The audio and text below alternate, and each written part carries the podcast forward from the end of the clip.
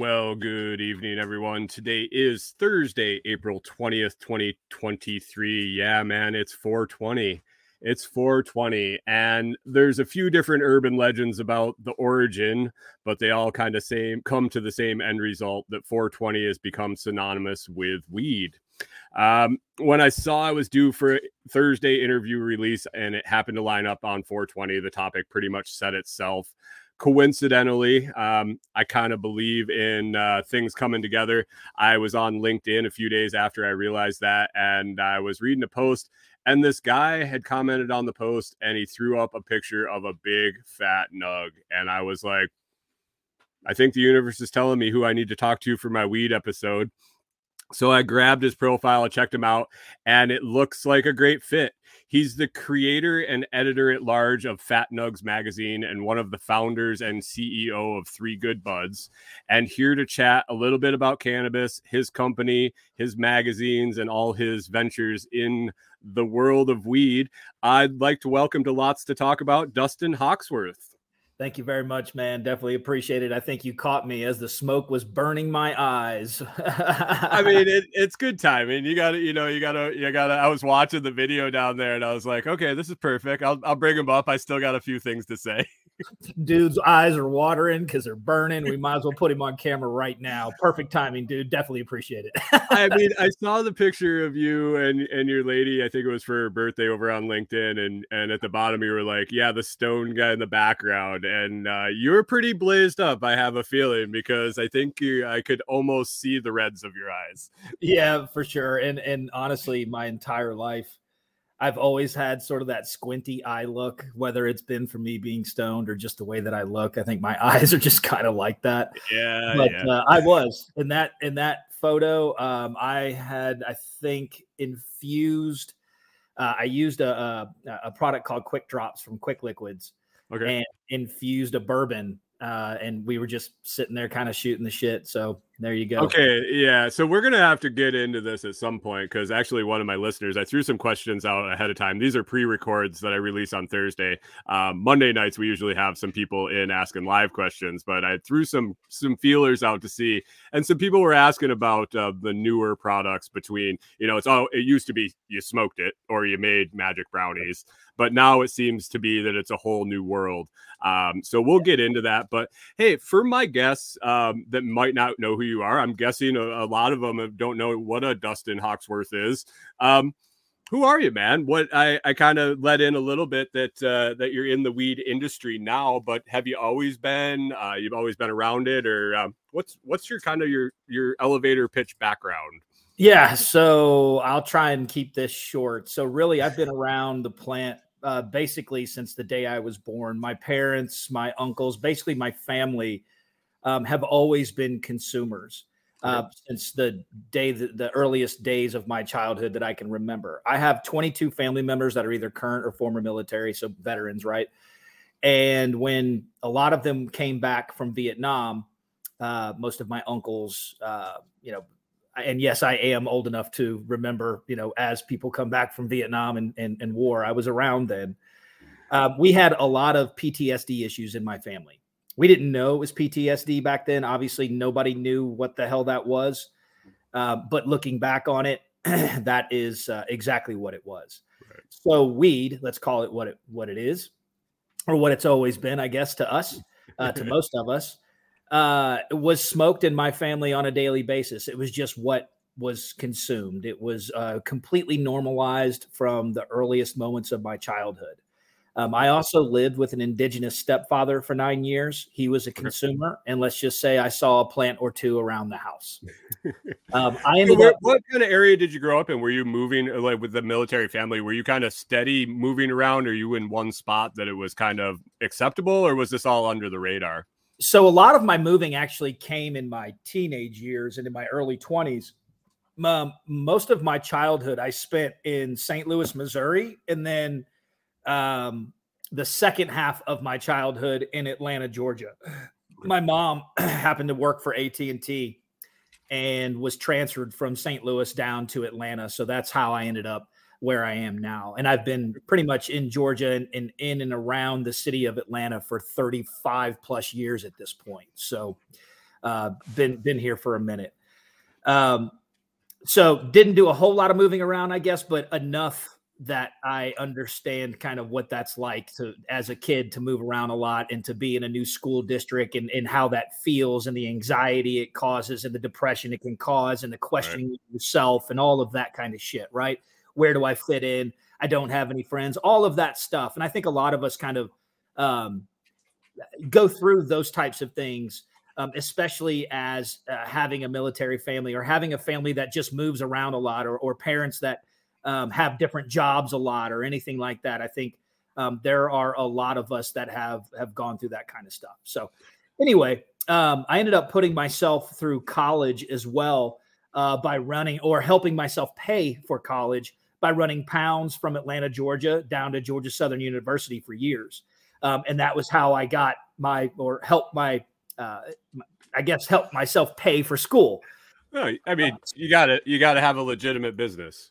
Yeah, yeah, right. Well, I, according to me or my family, always thought that I was uh, landscaping. Let's just say that.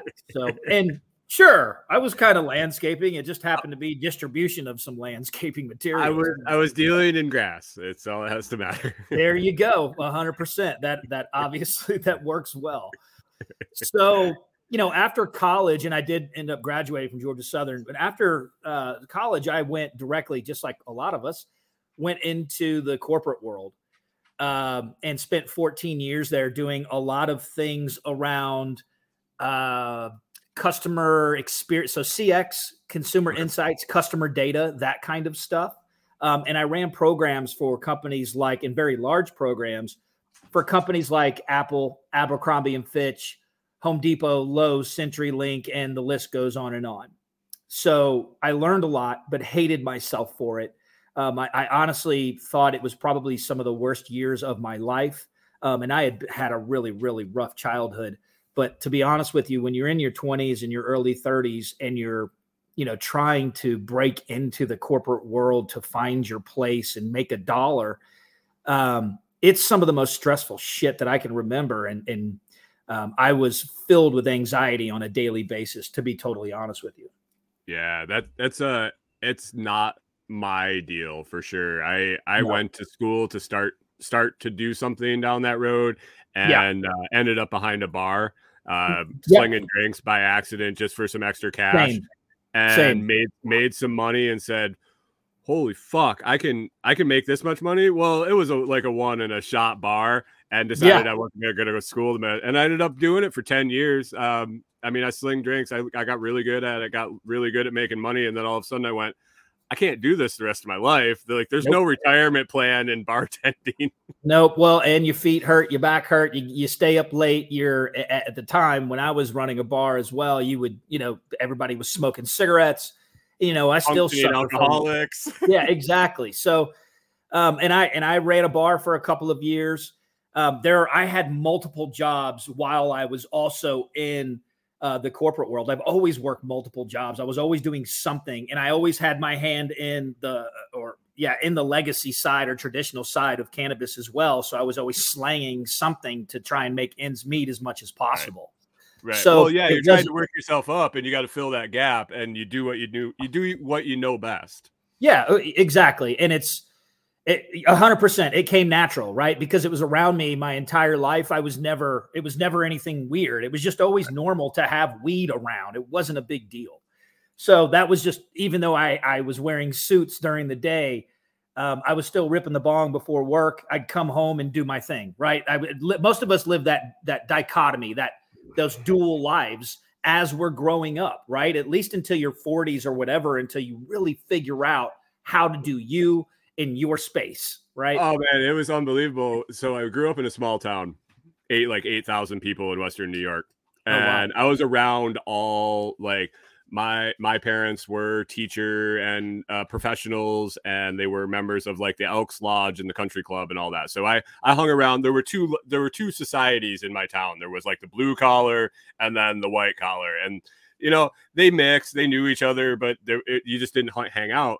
Um, so I grew up around the the white collars, and then when I started bartending and hanging out at the blue collar bars, it was interesting to see the white collars come around and tote. Oh yeah, oh yeah, absolutely. But when oh, you were a kid, it was like, no way, no way. That that's oh, what oh, yeah. that's what the dirty hippies do.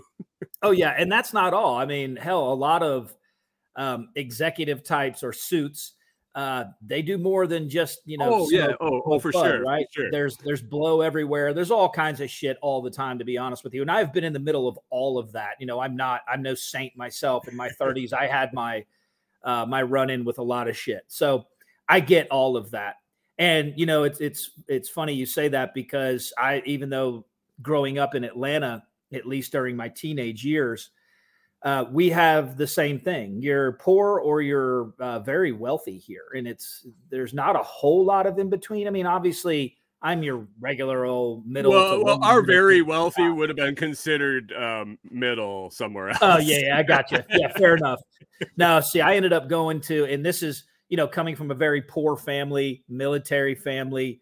I mean, we had nothing. I had nothing. My brother and I had nothing growing up my my younger twin twin sisters had nothing growing up, and you know, coming moving from St. Louis, where we're in the city with nothing, to Atlanta suburbs where people are very wealthy, and the and the people I'm going to school with. I mean, it was like 90210. Everybody drove BMWs and Mercedes and all of that kind of stuff and lived in country clubs. And I was like, what the fuck is this? Never in my mind that I ever think I would be anywhere near that type of stuff. I had no idea who I was talking to, what I was doing, who I was supposed to be around or be, or how I fit in, or any of that stuff. So, yeah, um, it was kind of a weird way to grow up, to be honest with you. But fast forward, so after um, after school, went into um, you know that that corporate world for 14 years. I ended up getting fired in 2018 from my last kind of real job, I guess. And luckily, my best friend is one of the greatest filmmakers in the world. And he pulled me into the film industry here in Atlanta, and which is very big. We're usually fighting for number two or number three in the world between uh, LA, New York, and, and Atlanta. That's kind of how it works. And so I spent four years, three and a half, four years on creating some of the coolest work you could ever want to some of the coolest pieces you could ever want to work on. And i mean i worked on things like uh, godzilla vs kong the one that came out a year and a half or two years ago whatever that was. I did the banker with samuel l. Jackson anthony mackie nicholas Hoult. um, i did facebook's first ever series called queen america with catherine zeta jones uh, last looks with mel gibson what were you Charlie doing, what were you doing on on the films cut, color, shade, focus, and direct light. So oh, nice. a grip, right? Nice. So if any if you're familiar with film industry work at all or production work, uh, it's basically grip work, um, where and, and we like to joke uh, what grips really do, and it's really we hold up the the entire production. We're the ones that support the entire production and make sure that people are safe, things are being built right um, you know the cameras are are being moved properly during the scenes um, to their safety the camera operator's safety to all of the lighting aspects um, and a lot more. So you know grips are you can't have a film without a grip if, if you right. think you can uh, good luck. So you'll be hiring one after the fact yeah well you have to know you have to understand that there are people out there that that are good with their hands and their minds in in solving problems. So if you have a scene in your mind and you're saying i need this to happen you have to have people around that say okay i understand what you're saying. We need this this and this and we're going to need this this and this to get that done. And we need to call these people for that you know that material and all and how all of that works together and um, it's a it's a pretty big part of of creating stuff when it comes to the film industry. But anyway, um, had a nice little run there. Pandemic took that out, and I figured, you know what, this is a good time for me to step in and do something different. I did a couple of other things in between there. Uh, did some uh, diversity, inclusion, equity, and belonging uh, consulting. Uh, because of kind of my unique background and where I come from, and sort of my views on things and the way that I tend to have uh, some some passion and things behind the, the the the work that I do. Um, it was a very good fit. And then I said, you know what, it's it's time for me to take my my I guess my legacy roots and see what I can do in uh, in the in the the legal side of things, I guess. Right. And it just kind of snowballed. When I when I got in, I decided to really bring my passion, my knowledge, my consumption, my family uh, background with the plant and mix it with my corporate knowledge, I guess, and then throw my um, quirky self on top of all of that and and try to build a voice within the space for something, for something good. I wasn't totally sure what that was. I didn't want to just sell something. I didn't want to just work for a brand. I didn't want to just do something. Um, and me being turned down for several jobs, thankfully, um, helped as well because this space is very particular about who they hire and why. Um, and that's a whole nother piece we can get into. But they didn't want me. Let's just say that. And I, I, I have a, lot- I have a friend. I have a friend, a very close friend. I'm actually a member of his coffee club. That's um, been around cannabinoids and and things for a long, long time. Um, he left corporate world to grow for cancer patients in Washington State. Um, so he's been on the been on that. the inside watching the outside, and he's very angry about the outside. The the you know the stockpile sitting and the holding back and the just the legal bullshit. Um, so when I threw out questions for you from him, he was like, "We would have been like." we would have had to find the right four people in the world to listen to the episode, but I'm sure it would have been phenomenal. yeah, like, no doubt. I was like, but uh, you saying that, um, I think he'll jive with you really well uh, because right. it sounds like you're kind of on the same outsider looking in for the benefit of the whole. Yeah, and it's and it's a weird kind of situation to be in because and I, and again, I'm not the only one. He's not the only one. There are a lot of us that have been around this plant since the the early early days in our lives right? And our parents have been a part of this. And my grandparents owned a farm. I don't know if they grew weed or smoked or anything because i don't remember back that far. I'm i'll be 48 this year. Um, and and if they did they hit it. Um, but you know there are a lot of people in a situation where it, it was always very much normal for us to have it to consume it to be around it to talk about it to live that subculture lifestyle where we're hiding part of who we are and all of that kind of stuff and, and, and running off to get stoned by ourselves or with a couple of friends or whatever it is. And then not really be welcomed into an industry that is associated with the plant that we grew up with or that we've always been so familiar with. It's a really weird thing to run into. And it's okay. I understand because the people that hold the power in the industry right now, for the most part, are very large players. They're the ones that are able to kind of um, move the needle because of the money they have. I'm not saying that it's good by any means oh, because oh, right. trust me, I am not a corporate fan by any means whatsoever. Mixing weed and corporate lifestyle or corporate culture is it kind of disgusts me a bit. Um, and I think we have an opportunity to work, but I do think we have an opportunity to work with corporate cannabis companies to teach them better ways to do what they are doing so that everyone in this space has the opportunity to pursue their dreams and not get shit on. Right. That's a big deal. So well, I mean, the way the way I look at it is, you know, the the the way this country works, and and my show LOTS actually stands for living outside the system. So my wife and I dumped out of a thirty. Well, we dumped out of the suburbs and built a thirty-five acre homestead over like five to eight years, and then we sold that, and we're in a travel RV. Uh, we're ro- roaming the country in an RV with our three Saint Bernards. So That's we don't so rad, do, dude. yeah, we don't do things normally. Um, so I love uh, it so uh just looking at i understand how government works i understand how it all works I, and and looking at the power of the corporate side of it is how it gets done i mean well if people just said fuck it, we don't care, like they did. I was reading as we were traveling to Arkansas that uh, there was just a town in Arkansas that sparked off their thing back in like 2008 that just said, we don't want the local police department spending any more of our tax dollars on enforcing marijuana. Yep. At all. So and just like that. And just like that, it stops.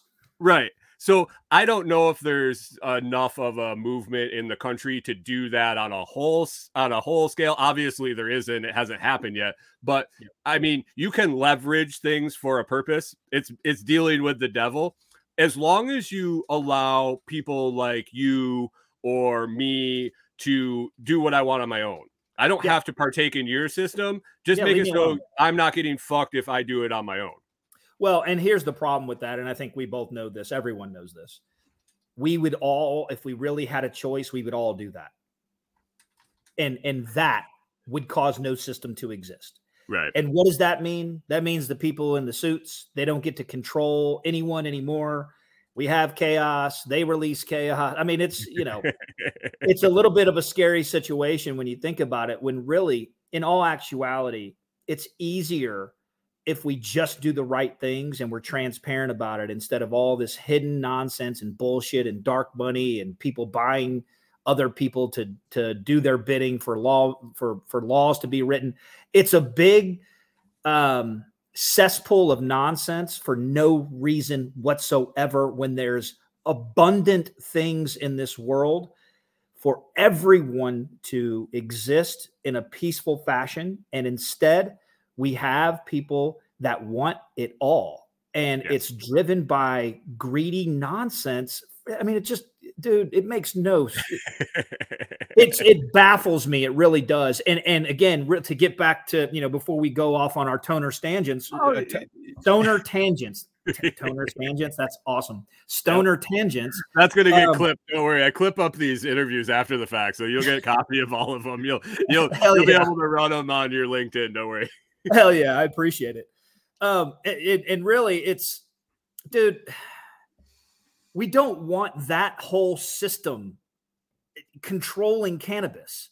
Right. Cannabis has always been a subculture, and most of us have always been fuck you to the man, fuck you to the government. Leave us alone. Let us do our thing. Let us have our medicine. We're good people. We pay our taxes. We don't hurt anyone. All of that kind of stuff. So to see it controlled the way that it is, and those that have the real power in this situation right now are those ones that are lying to their customers, lying to their investors, um, creating terrible products. To be totally honest with you, um, bullshit packaging that that promise bullshit results. You know, it's just cutting corners, and and those are the people that are actually making, helping to make laws right. that govern us all. They are the ones that are lobbying against home grow and caregiver rights. You know, it, it's a mass it's a massive shit show amongst the people or amongst the businesses that actually control a lot of the dollars and a lot of the power in the industry right now. It's absolutely crazy to think about. But here we are. How does so, it shake out? I don't know, uh, and and I think you're there's always going to be Walmart right? Right. There's going to be the Walmart of weed. There's going to be the Curaleaf. There's going to be the GTI. There's going to be uh, the Leaf. There's going to be those folks. But I think the rest of us come in and we're the ones who actually control the real market, which is great cannabis at reasonable, respectable prices that everyone can live with and we can support each other with and the industry can grow with. And as a customer, whether it's medical, adult, recreational, whatever the hell you want to call it, we are able to provide the highest quality of cannabis.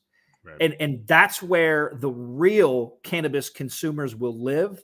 The Canna Curious, I think, they may start at those corporate places, but you know, also remember this: where does anyone in in any industry, in this industry, in any company get their information on how to do things or what cannabis is for or how we're supposed to interact with customers with cannabis. It's from the legacy side. It's from the legacy people. We it's, it's interesting that- you say that. I had a question and I didn't think it would ever fit in. But you saying that um I got a I got a listener. He he has some heart issues, um, back and forth. He approached the doctor. He's in Washington, so he's got legal, recreational, medical, whatever he wants. He approached the doctor about THC. The doctor said, "I think he's got arrhythmia." He says it'll actually increase your heart rate, this and that. Now, regardless of that's true or not, wasn't really the question. The question is when you're going to a medical professional and at a federal level this is illegal and medicine is regulated at a federal level and they have licensure issues. How do you get information on actual medical advice from someone that you can trust that you know hey you're dr dustin you know? Like if there has to be a, a, a yeah. delineating factor for someone that is conscious about the information they're consuming yeah um, that's a great question and i think you have to look within the cannabis industry itself and not necessarily at anything mainstream because as we all know mainstream doctors aren't taught this stuff they don't even right. know what the ecs is it's like it's it's skipped over at this point still in certain schools or in certain programs on the medical side when really the ECS should be like the basis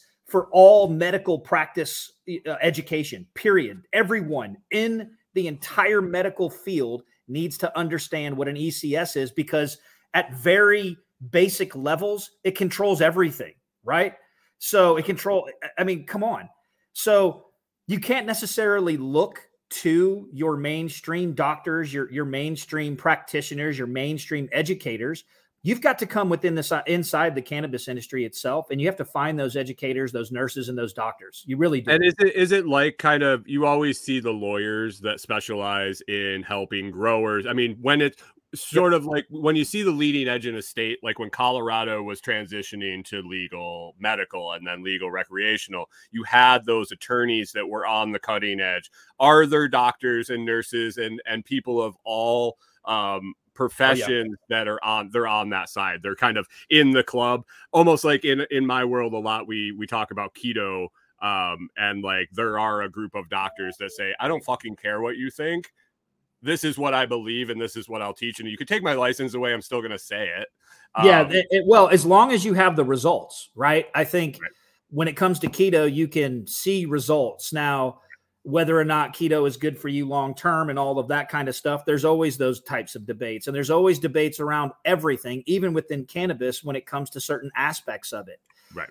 Um, which you'll never hear me talk shit about the plant. You'll never hear me down on the plant because the plant itself is not the problem. There's nothing wrong. There's nothing negative about the plant itself. It's a plant. It's here to help. That's that's what it does. Period. Um, you can't overdose from it. You can't kill yourself from it unless you choke on a on something, right? You're you, unless you're doing something stupid. Um, and it's not again, it's not the plant's fault. Um, it's human error. But anyway, um, it, it really is about yes, there are those specialists, right? There are those people within, and that's why I say come into the cannabis industry itself. Don't it would look it would be uh, amazing if mainstream picked this shit up but we have to realize who mainstream is operated by right.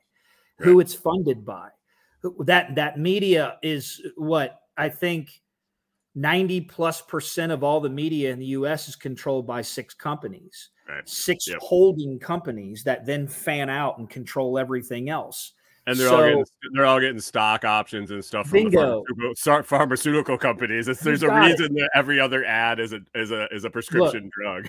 everything is incestuous in mainstream culture. Everything because very few companies uh, hold all the power in in mainstream culture. So right. you get bits and pieces of things that matter and a mass of shit that doesn't matter at all that gets thrown at you every single day so, what you have to do, and that's unfortunate, but what you have to do is remove yourself from that as much as you can, come into the specific industry that you're looking for an answer from, like cannabis, and find those specialists. And we have a ton of them. We have scientists readily available to talk to. We have researchers that you that have done so much amazing work and they are readily available and at your fingertips at any point in the day. everybody in this industry that is worth a shit is actually reachable, has an open door policy, and is ready to talk to you and anyone else about anything when it comes to cannabis. Why is that? Is because we want the plant to actually be put in its right rightful place within society. Right. It deserves respect. The culture behind this plant deserves respect. The people, the community, and the industry deserve respect.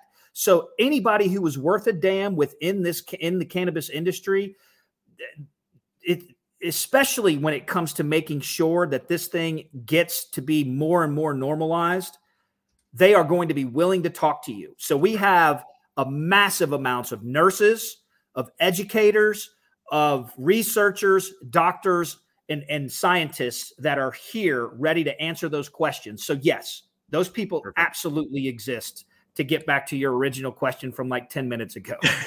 so, but eh, no, anyway, that's that's perfect. You just you just mentioned that exposure is key.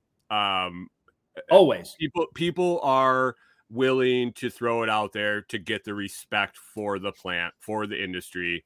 Yep. So that's what you're doing in two fronts, from what I understand. Your yeah. magazine and then a company.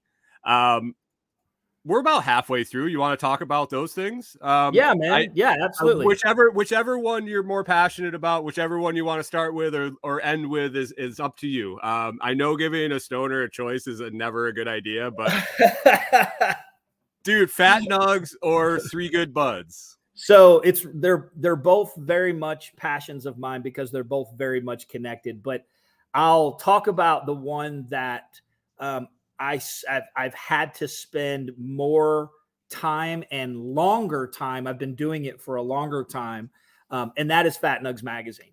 Um, and I'll and I'll, I'll kind of tell you really how we got started and what we are and why we exist.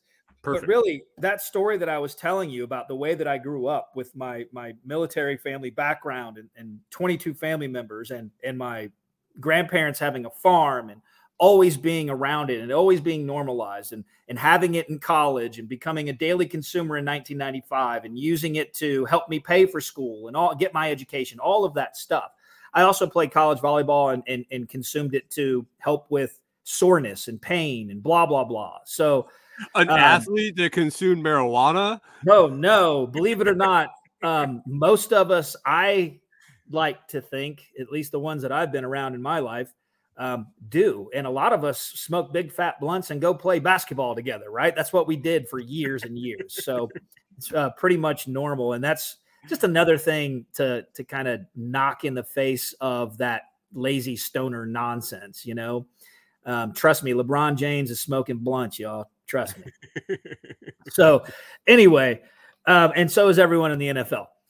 Uh, so Fat Nugs magazine, you know, it, it because of the way that I grew up with this plant, the people that I grew up around uh, with this plant, what it means to me, what it's afforded me in my life, uh, the way that I consume it, the way that it helps me with my PTSD, uh, with my anxiety, with my depression that I have always battled. Um, it means something to me. It means a lot to me. Um, I've never been without it. It's always been around since, like I said, my earliest childhood memories. I have never in my life ever been without weed. It's just always been here. So that means it's a part of my life. It's not just some CPG, it's not just a way to make money. It's not, it's a part of who I am. So this magazine represents exactly what that is um, in its purest form, to be honest with you. If, if I was, the my best self. That's what the magazine is. It's like the my, the purest, greatest form of me. Even though that I could never attain that, the magazine is what we're striving to to to really achieve. With that is sort of being able to represent this plant in the most positive, uplifting, helpful, supportive fashion that focuses on small mom and pop equity legacy, women, and veteran owned cannabis businesses and voices. Those are the things that we serve. Those are the things that we focus on. And we do that because we're able to have a true grassroots cannabis and stoner culture, global perspective of cannabis and stoner culture as a bridge to the rest of the world. And what I mean by that is I can speak to you. I can speak to our our average cannabis consumer, our our stoner. I can speak to the canna curious. That's not that difficult. It's the way that we do it, in the fashion that we do it. Very artistically driven, very visually driven. What do people do most of these days? It's look at stuff. No one likes to read, right? It's flip through shit. So we give you something cannabis related, visually stunning. And hopefully that immediately connects with you, connects with you in a way that we get your attention. From there, you know, a lot of us, when we're talking about cannabis, people that love the plant, we tend to get scientific and education and educational and all of that stuff. And that's great. And we do that here at the magazine as well that's something we have to do. I think it's normal because it's medicine, because it's recreation, because it's well, you're, you're not you're not trying to only attract people that are new and curious. You, are trying to have a, a, listener base that can feed back in, and if and if somebody's experienced and they've they've been smoking for 20 years or participating in wh- whatever way for 20 years, and you're just putting up pictures and trying to intrigue people into learning more, you don't have those listeners. But those are oh, the yeah. people that are building your your your culture. Yeah, absolutely. So we're not only talking to people like us, right? but we are talking to people who don't know about that's why i say bridge to the rest of the world that don't know cannabis that that might be a little curious that want to learn more but have no idea where to start or what cannabis can really do for you. So they read playboy for the articles. Right. Yeah exactly exactly. Um and, uh, well I, oh my god don't get me started on playboy. I could go off on a tangent because most of my team is women and uh, some of the cues that they like to take are from Playboy, um, which I love, and I never thought about in the ways that they explain it to me. So I'm like, holy shit, you you, you know, I'm, I'm, glad y'all are here. Anyway, Hefner, Hefner was genius. Uh, he was, he was absolutely, uh, hundred percent. So we talk to people both inside the industry, inside weed culture, under people that understand cannabis, whether it's a grower or a caregiver, or a home grower, or someone that works at a cannabis uh, cultivation facility or post production, doesn't matter. We also speak to those people who might be curious, who are outside of this culture, who are outside of this industry. And getting back to what I was saying was a lot of us we speak about cannabis in a way that's science and educationally driven and that's great we do that here but we also do it in a way that's very personal because you can speak to someone outside of this culture this industry outside of our community until you're blue in the face and they will glaze over dude. If you give them too much information you give them the wrong information you can confuse the shit out of people. So how do you do it best? How do you speak to them? How we do this is by relating to anyone and everyone that is actually capable of feeding their ECS, which is basically everyone, to be honest with you, that really wants to understand cannabis or is curious or, you know, wants to learn something about the plant. So doing it in a personal way, telling a story that is science and educational based, but has a personal perspective, like my two year old takes a broad spectrum product at night to control his seizures so he can sleep. Or my 89 year old grandmother smokes a big fat blunt sitting in her rocking chair because of her rheumatoid arthritis. That kind of stuff. When you add those types of things in there, you make it personal. You instantly connect to your reader. Not only do you connect to your reader, you're giving them entertainment, you're giving them visual entertainment on top of that. So now we've kind of embodied everything that cannabis is. It's medicine by telling them personal stories, scientific and educational things. So we're teaching them what the plant can do, and we're showing them visually the integration and normalization through art. So we're doing all kinds of really cool shit with the magazine. And and really what this magazine encompasses is inclusion on like a massive scale, dude. from the plant and everything all the way up to the people and every kind of person that you can think of and every kind of background. We have all different kinds of writers, all different types of contributors, LGBTQ plus, black, white, Hispanic. The list goes on and on. It's absolutely amazing. Our team is rad as fuck. I'm super lucky to to be in the position that I'm in. I'm very grateful that the community has stepped up and accepted that the idea that some of the publications that we've had in this industry have sort of gone the way of being a mouthpiece for very um I believe unpleasant people and unethical uh, business practices um, supporting those types of companies um, and supporting those types of voices and has kind of lost its way of grassroots um, understanding that cannabis is very very personal to each and every single one of us and that it's not just this money making you know succubus thing Right. it's it's something that i've wanted to really be able to um, be accepted as someone that can plug that hole that can fill that gap and have a publication that is honest, transparent, um, open, and it shares the things that we truly love and it supports the things that most of us in this space that have been around this plant for a very long time support. Right. Those things that we care about, whether it be nature, people, our neighbors, um, you know, good policy, you know, whatever the case may be, that's the type of shit we're here to do. We're not here to be a mouthpiece for anybody. You know, I have no investors. I have no one backing me. My, I didn't, I still have yet to turn a pro, I still have yet to make a penny off of this thing. I've never had a paycheck from it. Dude, you're Never. just doing it for the money, man. Oh yeah, hell yeah.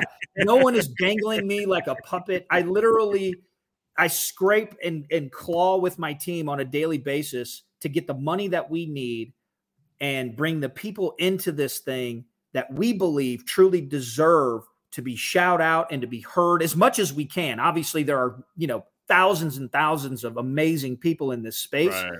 we only have 68 pages, right? I can only Right. do so much in, in in each edition. But we're doing everything we can to shout out those voices and those businesses um, that really deserve to be heard because they're doing great things and they're great people. Are you so are you print only? Do you do uh both e-content? So we we started digital back May 6th. So this is we've been around for a little over a year. Okay. Um, May 6th was our very first full publication release. Okay. And that was digital only, all the way up till, and it's every other month from there, all the way up till November of last year. We were just digital. So we went to print in November. Our first print edition was this one. Nice. And Nice. our and we've only had two print editions. Our second print edition is this one. And this one came out in uh February. Okay, the first the one I think that's the one I saw the picture in the salon in Canada. They I Oh, think yeah, they so- both they were both there. Yeah, they're both there. Exactly. Yeah, I saw that. And I was like, that's perfect. That's Yeah. absolutely perfect. That right there that you're holding in your hands must have been felt pretty good. Yeah, absolutely, dude. I mean, and this uh, that also that feeling uh, is another reason that this magazine exists. So it comes from another place. It comes from is three publications from my childhood. So that first publication would be. Um, I was a skater punk when I was a kid. So Thrasher magazine was everything, dude. I used to fucking love Thrasher magazine. There's nothing like seeing a dude pull a trick or a McTwist or whatever in your face in a double page layout. And when I was looking at one of those as a kid, I was like, God, I wish I could be that guy, right? I want to do that. So, and so that means that meant a lot to me as a kid. Um, walking through a grocery store with my mom, I can remember seeing Mad Magazine and seeing the the freckled, big eared, red haired guy, and they always had like these weird covers and and, and really cool caricature caricature uh, covers. Hold the shit together and make it Yes. look. Yes, and spy versus spy and all of that stuff, dude. So that was another one that meant a lot to me as a kid. And even though I was never like this huge magazine person, I so I thought, um, looking back, those magazines actually meant something to me. Like I was in, I was involved with those. Like I I searched for them, right? I, I did, which is kind of weird to think about. And then the third one is early high times, like you know, late 80s, early 90s high times. If you could get your hands on one of those as a kid, you were fucking cool.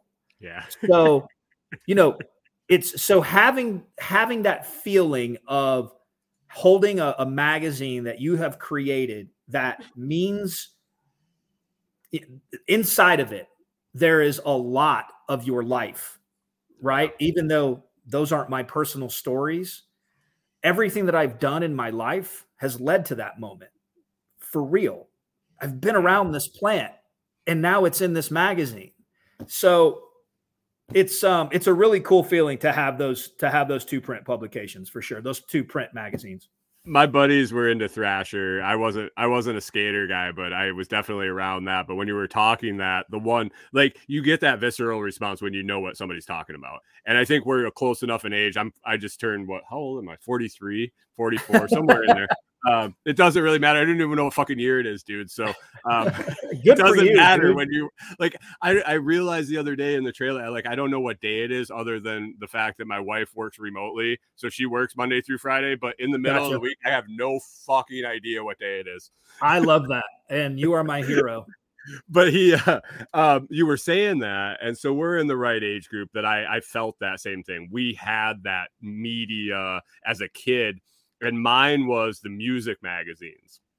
Oh yeah, um, of like, course. Not not Teen Beat, but like metal magazines that had like the hair bands, and it oh, was yeah. before they put the lyrics in the tape cassette covers. Oh yeah. So you would you would like flip through the magazine to find the one lyrics they put in or the two lyrics, so you knew the lyric to the metal song. Yeah, that, that was my magazine. Your your version of Thrasher, but Mad was a, a, staple for all my friends, no matter what genre. We all loved that. It, it like it just opened your brain to um, exploring things.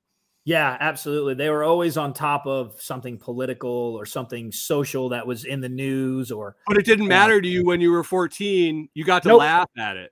Yep, exactly. That was what Mad was for. It was to show a different um, style of life, right? The Simpsons Not everything... did the same thing under the radar. Who did? The, the Simpsons.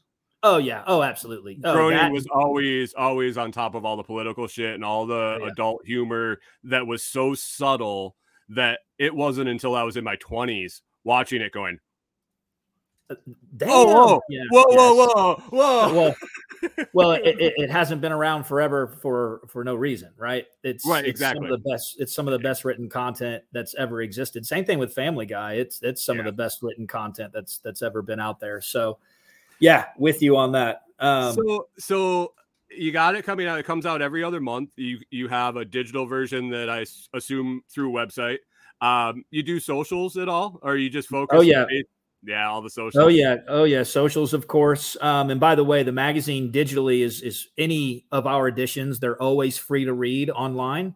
Oh, um, oh, wow. All you got to do is go to fatnugsmag.com and you can read any of them that we've ever released. Um, this next one we release next, not this coming Friday, but next Friday, April 7th. Um, we usually try to do, when we do every other month, we try to do the very first Friday of that month. Um, and I call it Fat Nugs Friday. That leads Perfect. into socials. So I built this entire magazine through LinkedIn. Um, uh, you know, LinkedIn has been a, an enormous tool since I decided to come out of the green closet a year and a half or two, what, how, two years, whatever the hell it's been. Uh, it's a year and a half or so ago, I think. Um, I think two years, maybe it's been two years. So you're getting to your point where you want to be, where you don't know what year. I know, right? We're getting there. Hell yeah, man! I'm I'm gonna grow up to be you one day. no, it's not a good um, thing. I need to get a job. yeah, yeah. Join the club. I need to get a job that fucking makes money. I can tell you that. that's one of those things. of- in the I do a lot of work, but I don't see any money. Yeah, no doubt. Uh, God, man, do not get me started. Do not get me started.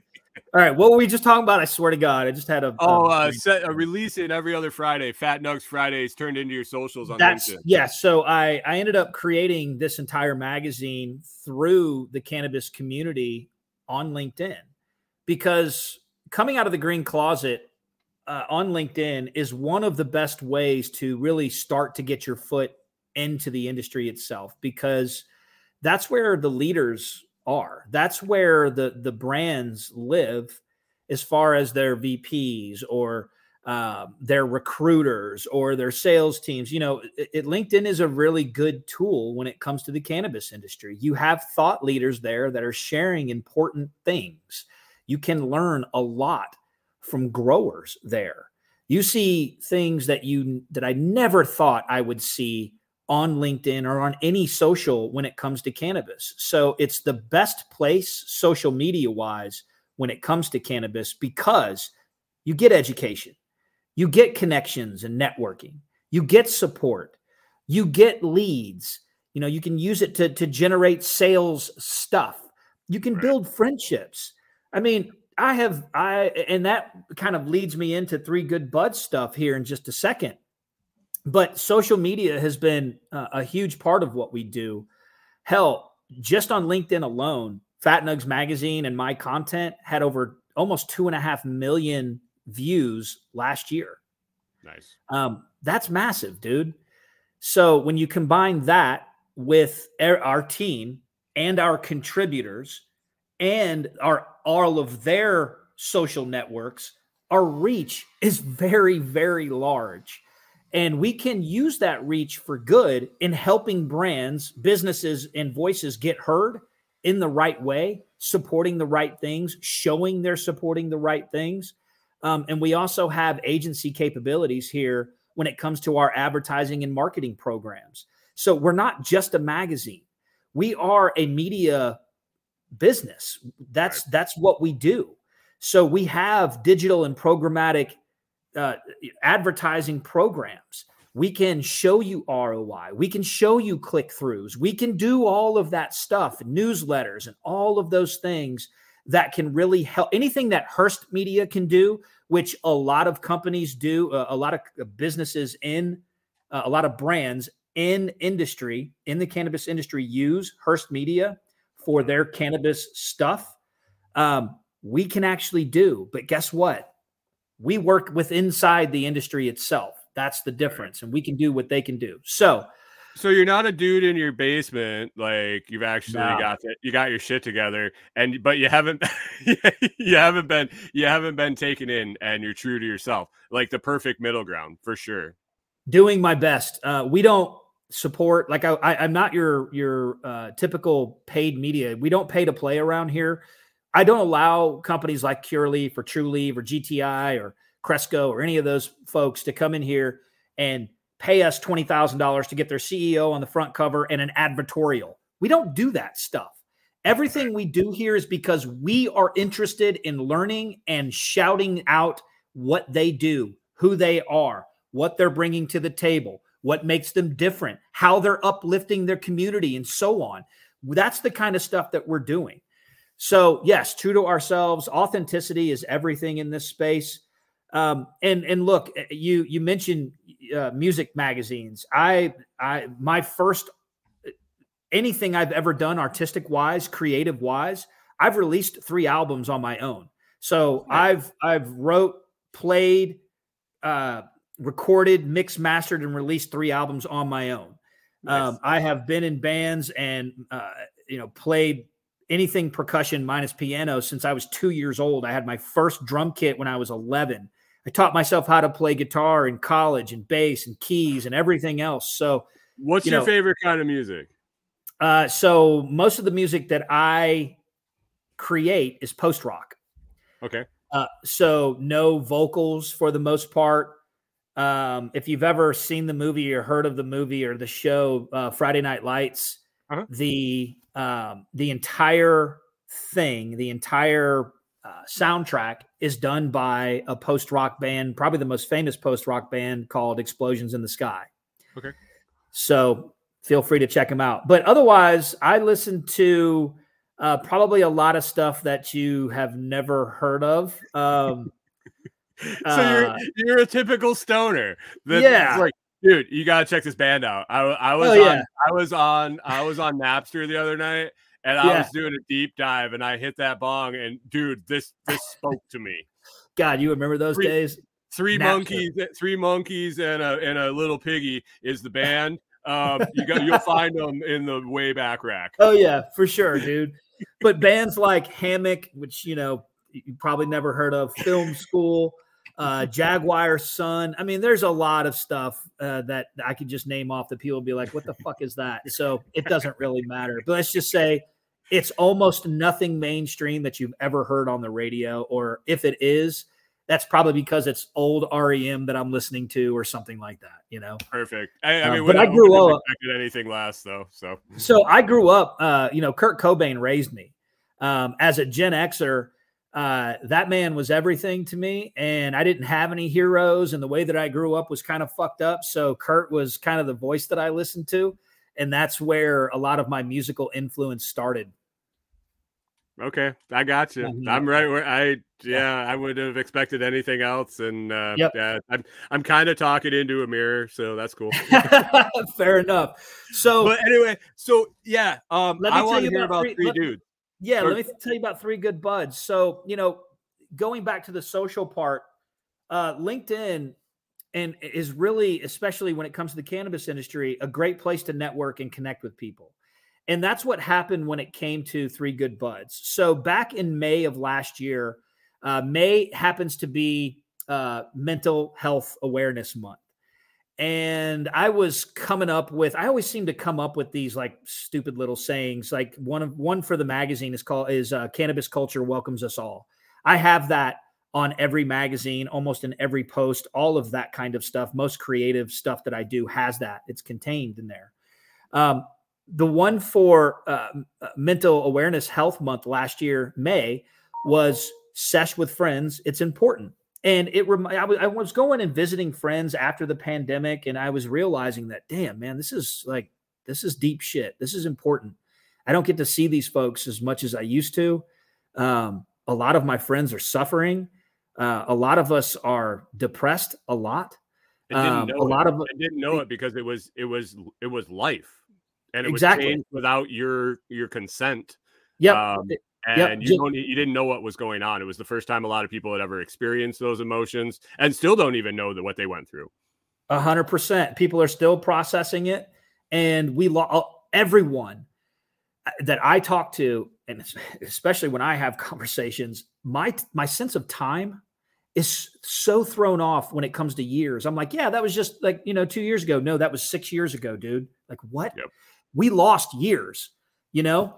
So when I started visiting my friends again, I was like, really, this is kind of a big deal. So it came to me, you know, Sesh, go fucking smoke with your friends, you know, go hang out with your friends, go talk, be open, be cool, fucking have a beer, smoke a joint. I don't care, do something.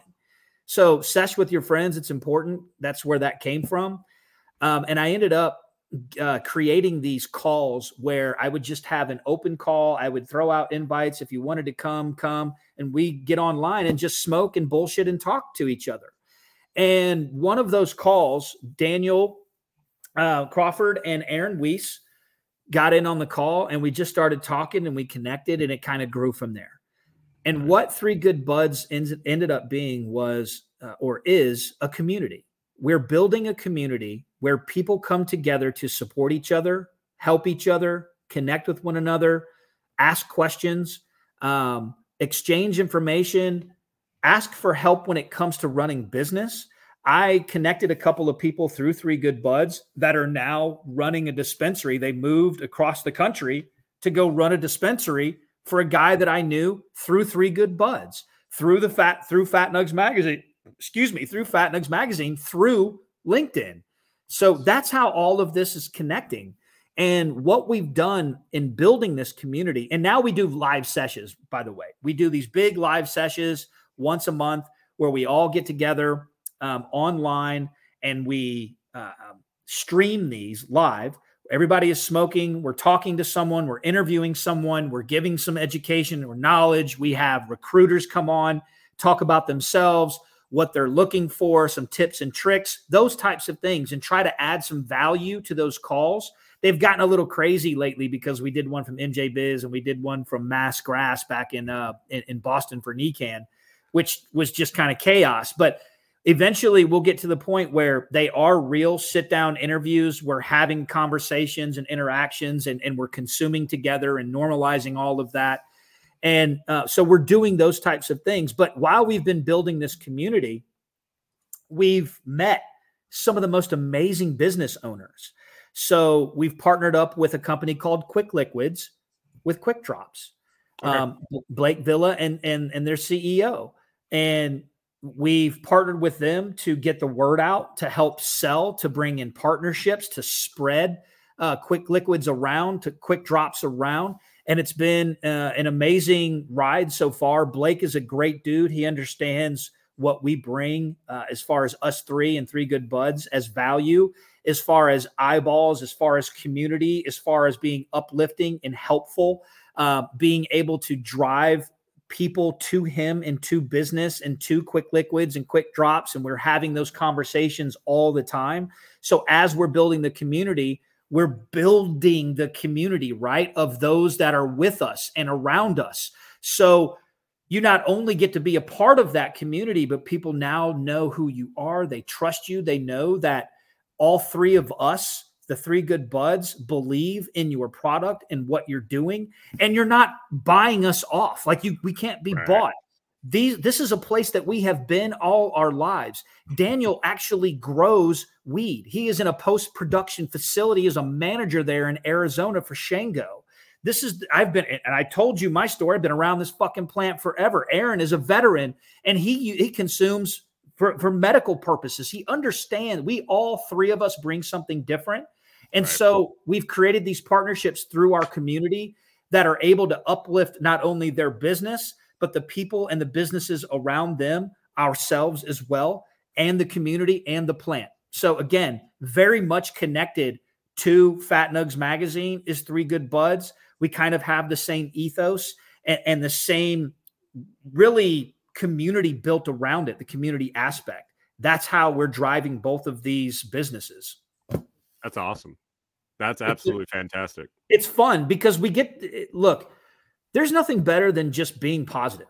To be honest with you, when you're around positive people and you're just talking positive shit, even if there's stuff that you have to discuss that's icky, that's shitty, that's you know negative about the industry or whatever, when you have good people, you know where your intentions are. Like you know what their intentions are. You know that they're good-hearted, they mean well, they they have your back it makes for the best vibe that you could ever want to have when you're working even if that work is smoking weed together live online i mean work is is always um in the eye of the beholder right a hundred percent it's a four letter word but I love four letter words. Perfect. Perfect. I, I got a uh, so the the gentleman I talked to you about earlier, um, he actually you, you're talking about phrases, and he's got one that sticks in my head, and he heard it a long time ago, and he's kind of adapted it, but it's got it's got the infinity symbol in the middle, but it says free markets, free minds. And okay. you can say it around in circles forever. And one leads to the other, but the other leads to the one and um, just going in that path of the stuff you're saying. That one like sticks that. in my head. Yeah, he, yeah, I like that. I, li- I like that a lot. It's um, it makes sense. Yeah, yeah, it does. So. You know, there's there's a few sayings. You know, cannabis. Um, what is it? It it doesn't bring it, it doesn't allow for more time or it doesn't bring more time to life but it brings more life to time is that what it is one of those as oh, well yeah, yeah, yeah. you know Mm-hmm. That there there's a couple of those types of things that I that I like to hear. Um, I'm not sure if that was so, quite right, but so one so we're here, we're a little over an hour. Um, I had one question that I gotta ask just because the guy asked me to ask it, but what's your favorite fucking stoner snack, man? Oh, stoner snack. Good Christ. um, I would say these days, um, maybe a little more healthy, but it's kind of weird. So I'm a I'm a huge pickle fan, dude. Um, I love a good pickle, which is kind of weird, but at the same time, I also love a good chocolate covered cashew. nice. So those two, I guess I'm pregnant. I guess I'll take those two. My wife is a pickle person, man. I, I, I don't. I never. I've never been a fan my whole life. What and the fuck? She she just I, I think it was because I had had them on a burger and I like burgers so much and that that just the combined taste turned me off. Okay. And I just never got back into them. But she'll send me the store. She'll be like, "Give me pickles." I'm like, "Which fucking ones?" There's like there's, there's a, a thousand of them. There's a wall of pickles. What kind? well, I don't really know what brand it is, but it's it's it might be these ones. And I'm like, yeah. Oh, so I'm standing in the store like this. Uh, yeah, no, there's a wall of pickles. Is 100 percent correct, but you need it, it, your your wife. You need to get her these the the ones that are in the cold section. Claussen. Claussen. If they if they have the whole Claussens, your store has not been robbed yet.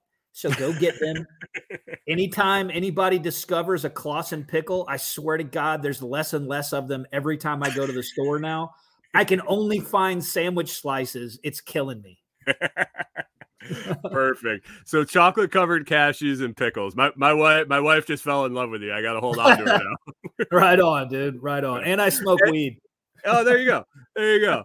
So, uh, man, it's been over an hour. I really appreciate it. Um, I'm gonna have all your links. I'll, i got a, a, We're recording this a month ahead of time, so that's cool. Because I, I imagine the weed dude gets kind of busy towards the end of uh towards the end of April. So I'm glad I got you in early. Um, yeah. I'll get with you. We'll get all your links. Everything I can send people to will be in the notes and stuff. But if okay. you want to take a minute and uh, and throw any closing thoughts out there, any pontification, or just hey man, yeah. I and uh, goodbye. We'll uh, we'll wrap it up and get out of here. Yeah, absolutely. First, let me say thanks for having me on. I definitely appreciate it. No um, problem. Um, thanks, Thank you. Thanks for letting me talk about the magazine and Three Good Buds. Uh, I I always uh, am super grateful when I get to share any of this kind of information. Um, you know, a few things. Cannabis culture really does always welcome us all. Uh, it's uh, I, I think we all need to do everything we can to continue to uplift this plant in any way possible and support the good people and the good things being done in this industry as much as we can. Continue to educate folks as much as we can. Be patient. Um, I think it's extremely important that um, you know everything that we do as far as an industry, a community, uh, a culture um, is with an eye that this plant really does deserve to be in a much greater place within our society. And if we're not doing our best to push that on a daily basis, we're losing, period. And I know that kind of sounds shitty because it's a lot of work, but there have been a lot of people throughout history that have been doing this work for a very long time. And we need more and more people to step up and hopefully we can continue to do that and hopefully i can help with the magazine and uh, so if anyone out there that listens to this and or watches or or whatever has any questions on how they can help us help the industry and help this plant and the culture and the community around it um, please reach out um, i am on linkedin dustin Hoxworth i am on instagram we're on instagram at fat nugs mag or fat underscore nugs underscore mag, uh, however that goes these days. Just go look in the uh, notes and click on it if you're hearing this. yeah, no doubt, no doubt. Uh, so, you know, we're always we want to be part of uh, the solution around here. So, the more people can reach out to us and you know help us do that, um, that's what we truly need. Um, and we want to be a, a, voice and a power for good. So we need uh, as much support as we can to be able to reach that. So um, reach out anytime. I am always available. Um, even though I do get busy, I tend to get back to people as quickly as I can. And um, I, I, think uh, it's sort of my job to do that to make sure that I'm spreading as much good, positive support for this plan as I can. So Thanks for Yeah, having me he- on. And that's that's really everything I ever wanted to say when I come onto a podcast is, you know, be positive and let's fucking do the right thing when it comes to this plant. Period. Yeah, man, that's that's perfect, and and you're not you're not kidding. Uh, you are definitely available on LinkedIn. Some random dude just sent you a message to do like, "Hey, man, I want to talk to you about Pod on 420." You're like, "Okay, cool." Um, probably probably can't do it then, but let's hook up a date. I'm like, "All You're right, cool." Wait, wait. You want to talk about pot on 420? You want to talk about weed? You want to talk about cannabis, marijuana, whatever, grass? I don't care what you call it on 420. I, oh God, don't twist my arm. Jeez, Uh, so yeah, man. I appreciate it. I, I will definitely um, be mentioned in the magazine. I've been checking it out here and there. Um, and your posts on LinkedIn are fantastic. So I definitely Thank you, encourage bud. people to follow your stuff over there. I just Appreciate jumped on to um, the Three Good Buds uh, and headed over to the website. I was checking that out when I was doing show prep. That Yeah. looks fantastic. So I'm excited to explore that. Uh, I got some people I might I might connect you with that um, I've run into along my journeys that might uh, I that might that. uh, be a good fit. So Hey man, I would absolutely love that. I definitely appreciate it. You know what? One last thing, if you don't mind me saying Oh, go ahead. this. So one thing that we've uh, started doing, and I, I don't know why I failed to mention this, we're starting. I'm able because of some really great people in the state of Montana. Uh, Montana, most people don't know this. Montana has one of the healthiest cannabis industries, markets, and cultures that we have in the U.S. They are making good money. They're producing quality products and they have great people behind some amazing brands. These brands got together with Sinful Beverages from Montana and sponsored one of our writers in Fat Nugs magazine to travel for two weeks, starting 420 and going for at least two weeks. Veronica Castillo throughout the entire state of Montana. She's going to interview people, go into hmm. their grows, dispensaries, whatever it is, and learn what's going on in the state, the culture, the industry. That kind of stuff, dude, is that's game changing stuff for a publication like like Fat Nugs magazine, but it's game changing stuff for an industry where we can actually go into a state with brands helping us all they're doing like none of this is pay to play. They're they're paying for the travel of a photographer and a writer from Fat Nugs magazine to travel around and we're telling the story of the state. That is amazing stuff that we get to do. That kind of storytelling and journalism will change everything the more that we get the word out about that kind of stuff and that we're able to do and we're willing to do that kind of work man the more this entire industry will win so i wanted to be able to mention that as well it's called um, uh, fat nugs under big skies and it's uh, being written by veronica castillo so if anybody gets a chance check it out Awesome. Awesome. Dustin, I really appreciate you coming on and it's been a great chat. Um, I'm going to drop you off. I'm going to wrap things up. If you'd hang out, I want to talk to you for a second when we're done. But hey, man, I appreciate it. And uh, good token. absolutely thank you brother All right. What a, oh, man. Great chat. Great chat. If you hope you made it through and you didn't, uh, you didn't zone out on the couch and you were able to focus through because uh, I know what day this is coming out. But if you if you zoned out, be sure to circle back and listen because Dustin has a bunch of good shit to say. Be sure to check out Fat Nugs magazine, Three Good Buds. All the links are down in the video description, whether it's uh, direct to those or their socials. Check them out on LinkedIn. Very accessible. That's where I found them. Here he is talking with us. So I appreciate him coming on. It's been another episode of Lots to Talk About. Thanks for listening, and we will see you next time.